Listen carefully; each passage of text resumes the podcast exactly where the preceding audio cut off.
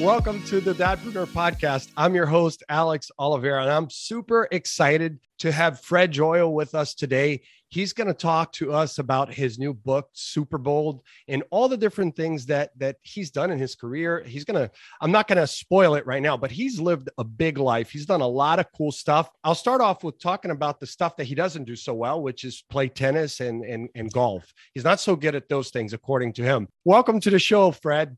Alex, it's great to be here. I'm looking forward to talking to your audience.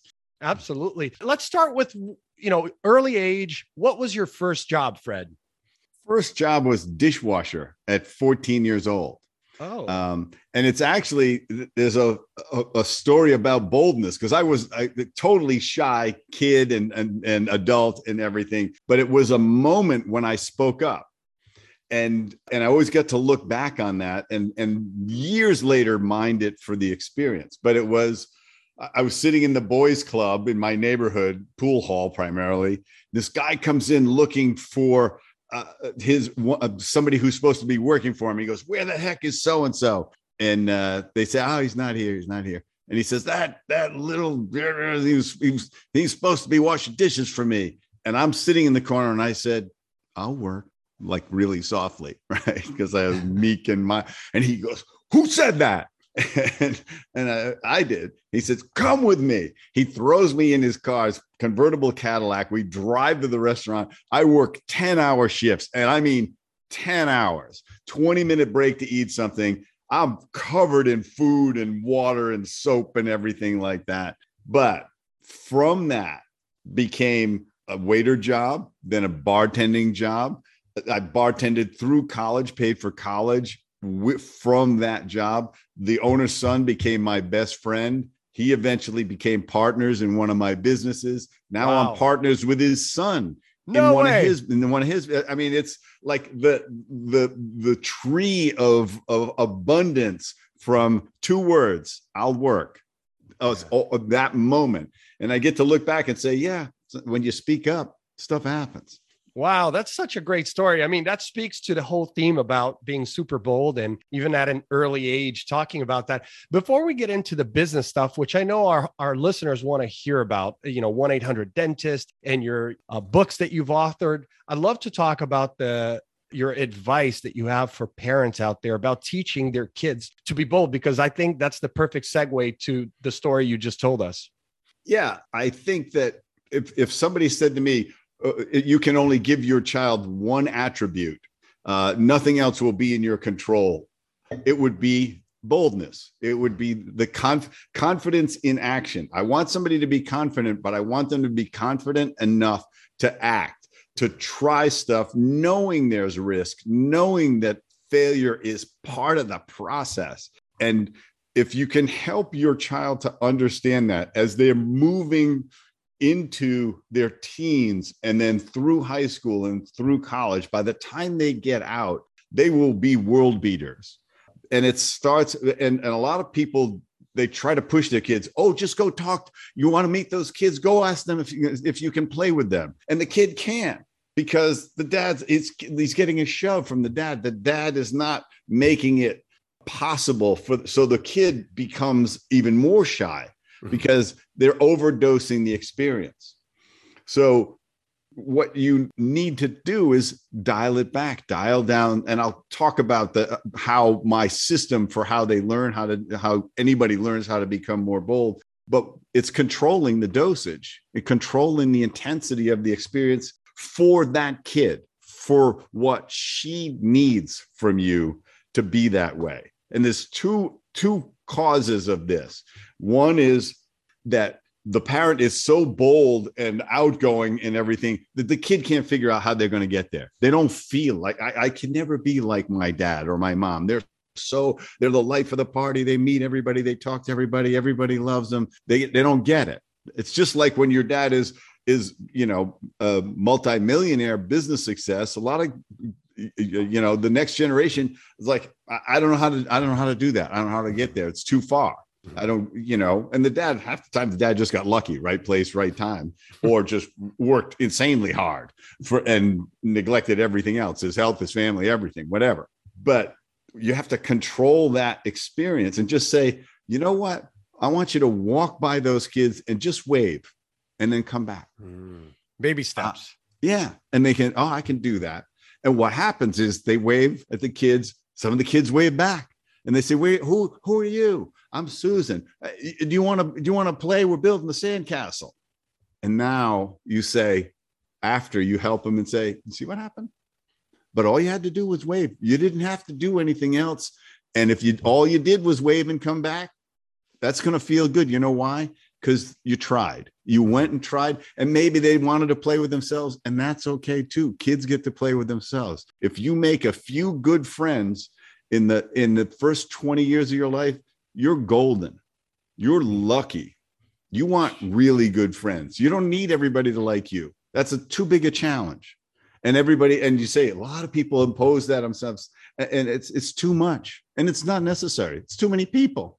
And you prove that with, with just even the story that you told about the guy you worked for, then you were friends with his son, and then eventually now you, his son as well. Yeah. And it, and it just keeps going. You're nurturing those relationships. I'd like to, for you to touch on something for me, Fred. And I, I, I'm not an expert in this area, and perhaps you aren't either, but I think it's worth talking about in this day and age when everything is social media, influencer, creator, whatnot. And a lot of these young people, they start off kind of, you know, seeing these big dreams, but they're just dreams. They're not reality, right? How, how do you think that impacts? Because I see some boldness online from creators, young creators too, but, but it's really manufactured as it should be, because it's show business online. Yeah. Is show business. Yeah.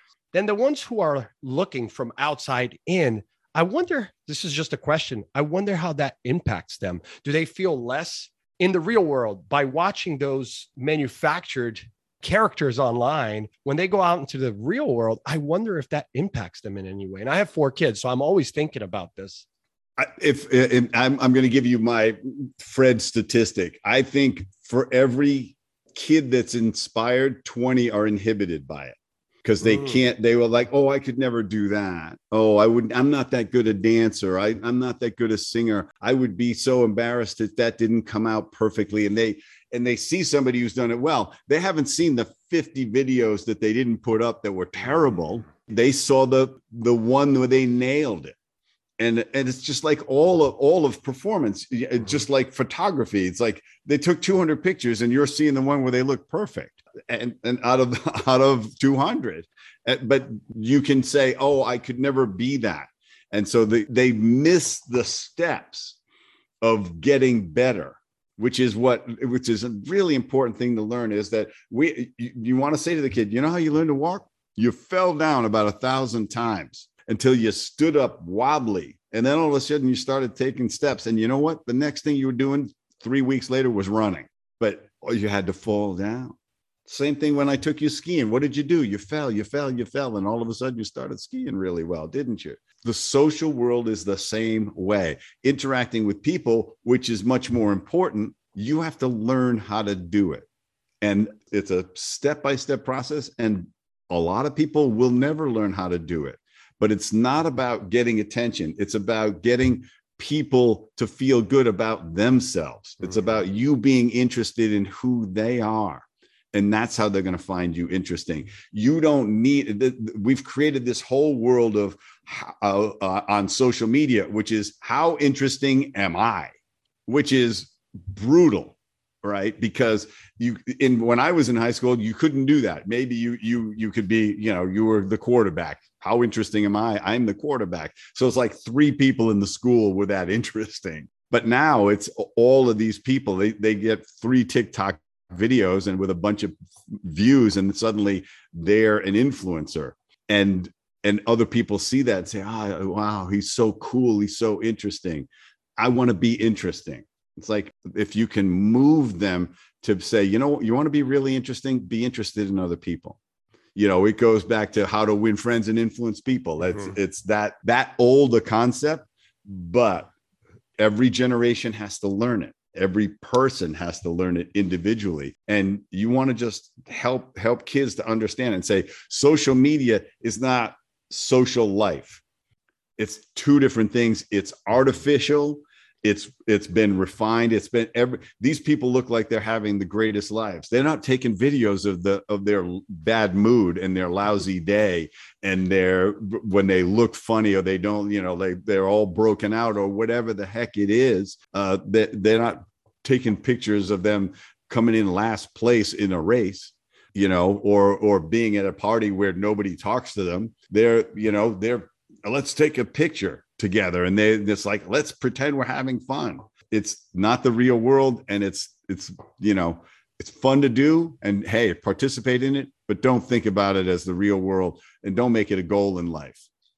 And I like how you, in your, in your bio, when I was reading your, your book and I read a few chapters and watched your videos, I think you, it's very clear that you live this really bold life and you, and you seize the day every day uh, in every opportunity. And when you talk in your bio, when you say um, below average tennis player and even worse golfer, to me, that shows how playful you are. And it's, it also underscores the fact that being bold and going after things that you might fail at and never get great at, just become below average, like you said, is okay. It's the fact that you're doing it, right? I mean, yeah. And golf is a perfect example. I am just a terrible golfer, but people love to golf with me because I don't care. Uh, I'll, I'll go through twenty balls easily in eighteen holes. I, like they're gone forever. They're in the water. They're in the woods. They, you know, they're, they're just, they've disappeared. And if, if I make one good putt, I'll, you know, in the course of it, I'll make a twenty foot putt. I, you know, I, I lose. I don't even keep score most of the time, but I, I'm I'm having fun out there. And I'm, you know, if I if I if I do a bad tee off and it disappears, I go, excuse me, fellas, I'm teeing off again. You know why? Because I don't care about the actual score. I'm not trying to get in the clubhouse with my score stuck on the wall. I'm trying to play golf with some guys and they were all better than me. And I get to go, wow, that was a heck of a drive right there. I'm using your ball from there. I'm, I'm forget mine. I'm, I'm driving from where you landed. And they just laugh and, and, and because it's play, we're playing golf. We're not working golf. We're not, you know, so why not invent your own golf game? They're not paying me. So, yeah. so it's, I, I embrace the suck basically. It's yeah. Like, I, I don't, I don't need to be good at this. I'm good at some other stuff that I'm really passionate about. I'm not willing to spend the time to become a good golfer, but I love golfing. When, when people say, you want to go golf? I go, heck yeah, let's go. Charity yeah. event, even better. Now we're really going to have some fun.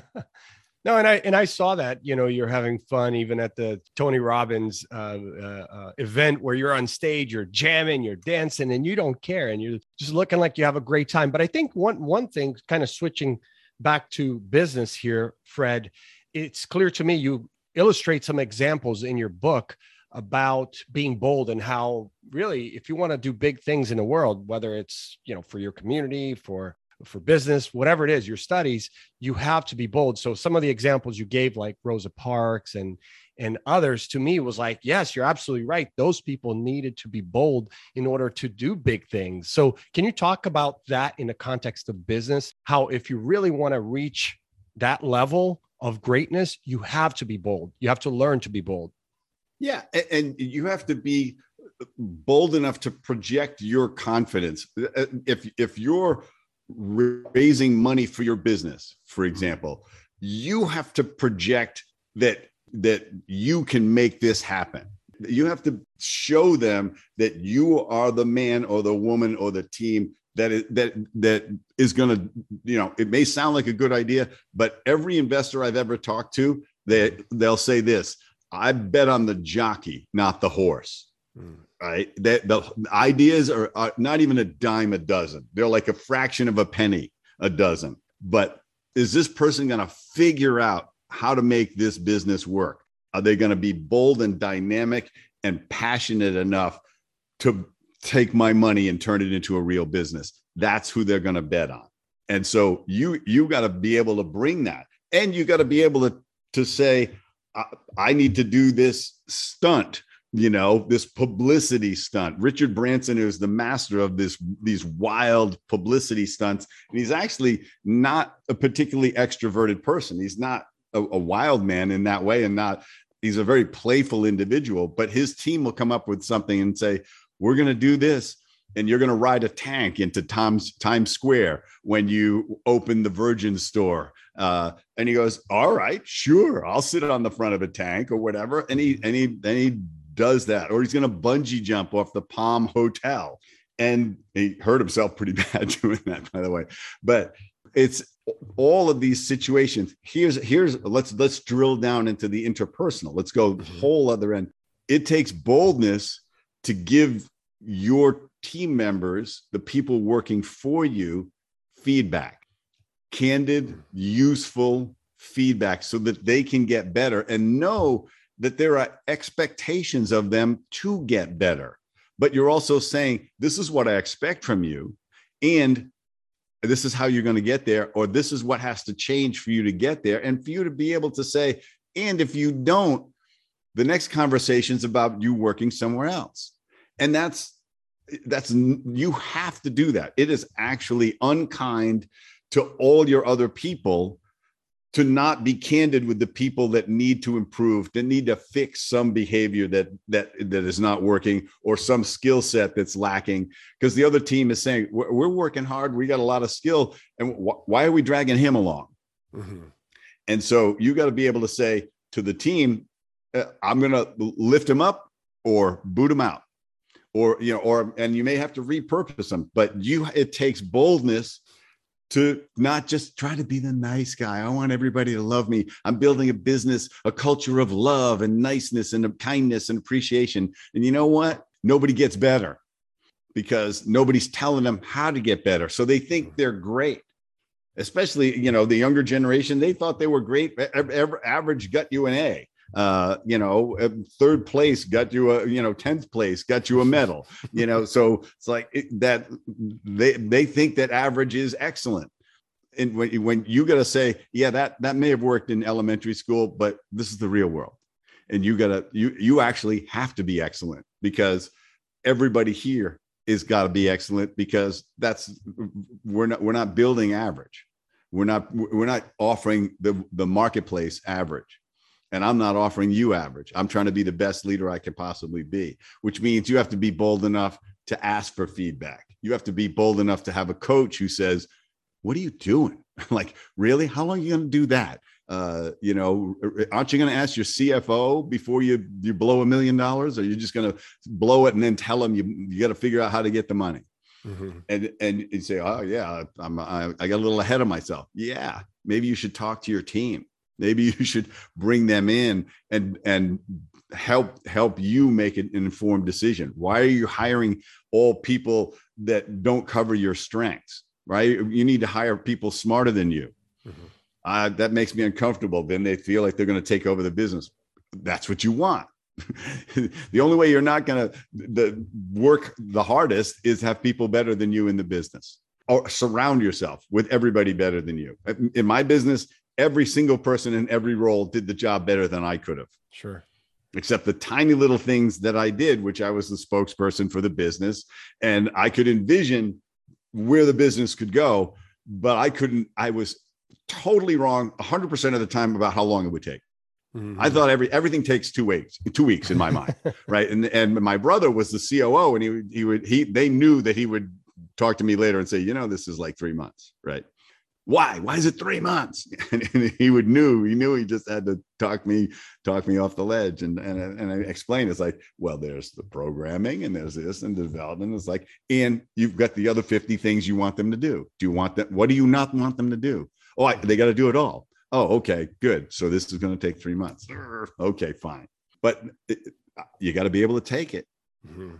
It's you, you, e- ego is a sign of insecurity. Boldness sure. doesn't have any ego in it. Boldness right. is there's full of humility, because you know you could be better. You know how much more is possible, but you you're confident enough to know that you're you're bringing the best you have right now. The full you is coming out, and you're just trying to make it better. And you're trying to make it better by making mistakes, by blundering, by failing, by and mining it for information. A lot of things stand out to me about you and your career and all the things that you've done. You, you've got really just a, a super, super awesome profile and bio.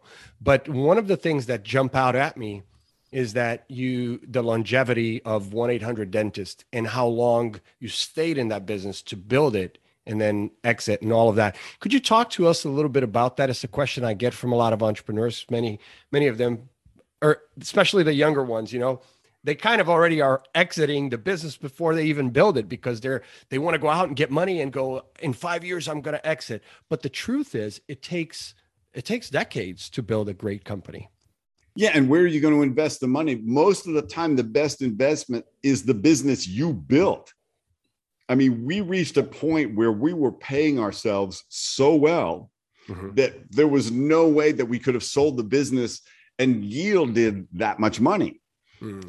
And it was fun. It was, we, we, my partner and I started the business with, with three principles. And, you know, before people talked about core values, number one, we wanted a great place to go to work every day. That was paramount.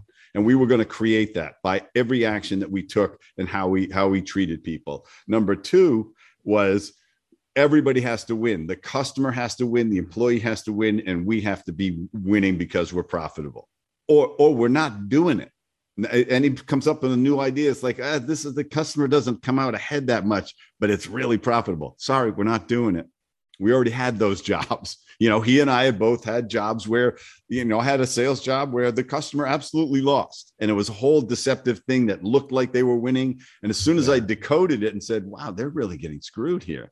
I couldn't sell. I was all done. And he was a stockbroker. And he said, I'm tired of losing money for people. And so, and so third was make money, grow and make money.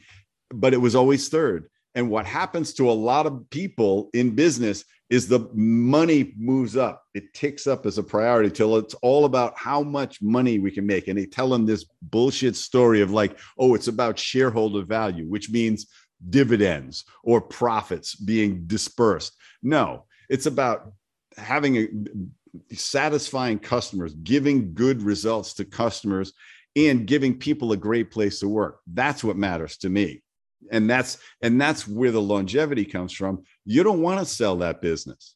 I mean, you may have another great idea. Start that business with your team or don't. Stay in your lane and realize there's this adage that says more entrepreneurs choke on too much opportunity rather than not enough. Because it's because we love an idea and we think we can do everything.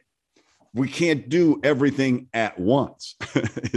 You know, you, you can't ride one horse, you know, three horses with one ass is what they say. It's like, you gotta, you gotta, you gotta stay. And, and we did it. We tried all different things and all it did was dissipate focus and energy and money.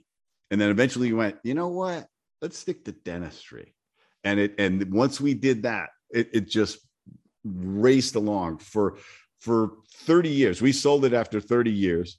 My last month at work, we celebrated three twenty-five year employees because we would celebrate the anniversaries every month. Wow. Three people in that month at the same time who had reached twenty-five years. We probably had fifteen or twenty that had done that. But it, I, that was one of the proudest moments in the business for me was because these people had spent their pretty much their entire adult life working for the business, helping me to be successful and, and treasuring that. I had one employee tell me, he said, my, my girlfriend, she would always on Sunday, Sunday was always a bad day for her because she had to go to work on Monday. She says, he said, it would ruin Sunday for her that she had to go to work on Monday. Mm. And he said, and I couldn't sympathize with her at all because, and I didn't even want to tell her, he says, because I couldn't wait to get to work because all my friends were there and I was having fun doing what I was doing.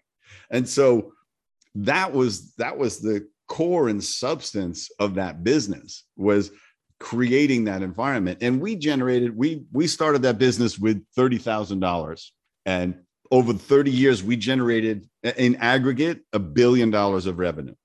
Wow. So that's incredible. Yeah. Uh, and it was, we did way more than we ever imagined, but, it, but, it, but it was mostly that we got in a position where we had to keep at it. We had to just keep showing up and figuring stuff out. And we went through, you know, three recessions and, and two thousand eight, the internet crash and all of all, all different phases. And we had to find our way through it. I mean, you know, we had, we had nine eleven happen when yeah. everything stopped, and, it, it, you know, there were all of these stages where we had to, to figure out how to do stuff, mm-hmm. um, how to, how, how to, because we had to invent every aspect of the business. And what we didn't know how to do early on was bring in real coaches, you know, have mentors. We didn't know how to tap into that. And that's, you know, the earlier you learn that, the the better. Uh, I always thought Tony Robbins was full of it. And I thought, what, what this, what a blowhard, you know? And, and then like fifteen years later, I started to hear some of the stuff he was saying. I'm like, wow, I learned that the hard way. Mm-hmm. Well, I wish he, I wish he had told me that fifteen years ago. Well, he would have, if I just listened to him. When, when you reflect, um, Fred, when you reflect real quick, because I think you're, you're, what you're talking about right now, I think, is a great moment for you to talk about the employees, because you're talking about the ones who were there for twenty-five years and how you guys cultivated a, a culture and you had the right values and all of that. I hear every day from clients, from friends, people who own businesses, you, you know, you're hearing it in the media, the great resignation, and it's tough to find new employees, keep current ones. Talk to us about one or two things that you feel when you reflect back in those thirty plus years. What are the like one, two things that you and your partner and the management team did to keep the employees happy? To me, a, a, along with uh, the, the, it's it's a layer of core values and behaviors, and you and you had to you had, we had to live the core values. They couldn't be, and they we we had ten core values that we that we lived by, that we developed as a team. We brought them all in and said, who do we want to be? Who do we not want to be? What, what do we want to do? And what do we never want to do for money? And we broke them down, and I, I eventually articulated them into, you know, key phrases, but th- they, that became the code that we lived by. Mm-hmm. But there were two things that they knew, is that you couldn't yell at anybody. Your boss couldn't yell at you. There was no such thing as chewing somebody out or dressing somebody down. That that got you fired as a V P, uh, or it got you you dressed down in, in an ungentle way by me.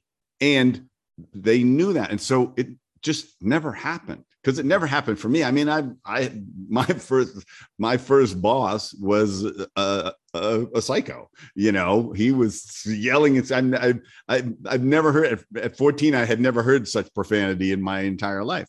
But, and I, I was like, I, I never want to be that. I'm not going to yell at anybody, and nobody's going to yell at anybody. And the other thing that they knew is Gary and I had a philosophy, is that the customer isn't always right. And we will defend the employee if the employee is right, or the, you know, and we, they could not abuse one of our employees. So if, If a if if a dentist called up and he started screaming and yelling and and calling my customer service people names, I would say he's off. He's off the service. And he would call up later and apologize. Can I talk to Fred? I just want to apologize. I said, apology accepted. You're still off.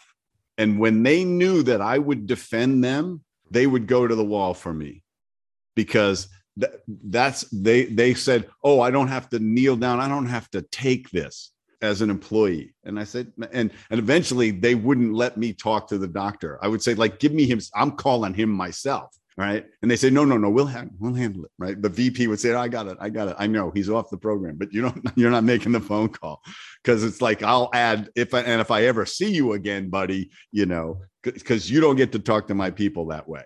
And it's loyalty both ways, right? I mean, yeah. you're you're leading by example, really. Yeah. Yeah. They knew that I was as loyal to them as as I expected them to be to me in the business. So we made it a great place to work. We took care of them. Money wasn't paramount, and we we helped them to get better. We were constantly offering the opportunity to grow. And actually, you know, we had a, a, a huge call center, and in my idea, it was huge. It's like one hundred twenty people or something, but there was a, a career track in the place. You could work your way up to sales or customer service or some other department. We always put the jobs out to the call center first, mm-hmm. as, as we were, whenever, whenever we were looking to hire. And so we, uh, if you went around the office, there were two floors. The call center was upstairs, and the, and the, the operations and sales and everything were downstairs. And downstairs on the office doors, there'd be stickers on the door that would say, "I started as an operator." So people knew. They would say, "Isn't she vice president of customer service?" Wow. Yeah, yeah, she is. And so that, that was, that was, it's those little things that are very powerful, because they are you walking your talk, which was one of our core values: walk your talk. And those kind of things build loyalty. And it's much easier to, to grow an employee to, than to replace an employee. Now, Absolutely. sometimes you have, we had three rules, you know, with any employee. You know, you had to, if they were not succeeding, you retrain them. If that wasn't the solution, then you repurpose them. Sometimes they were, they were really great talking to the customers, but they couldn't close with a gun to their head, mm-hmm. and they were in sales. So we'd move them to customer service. They'd stay there fifteen years. Killing it, doing the job great every day. So you repurpose them, or you replace them. And uh, some people can't be saved, or they just don't belong there.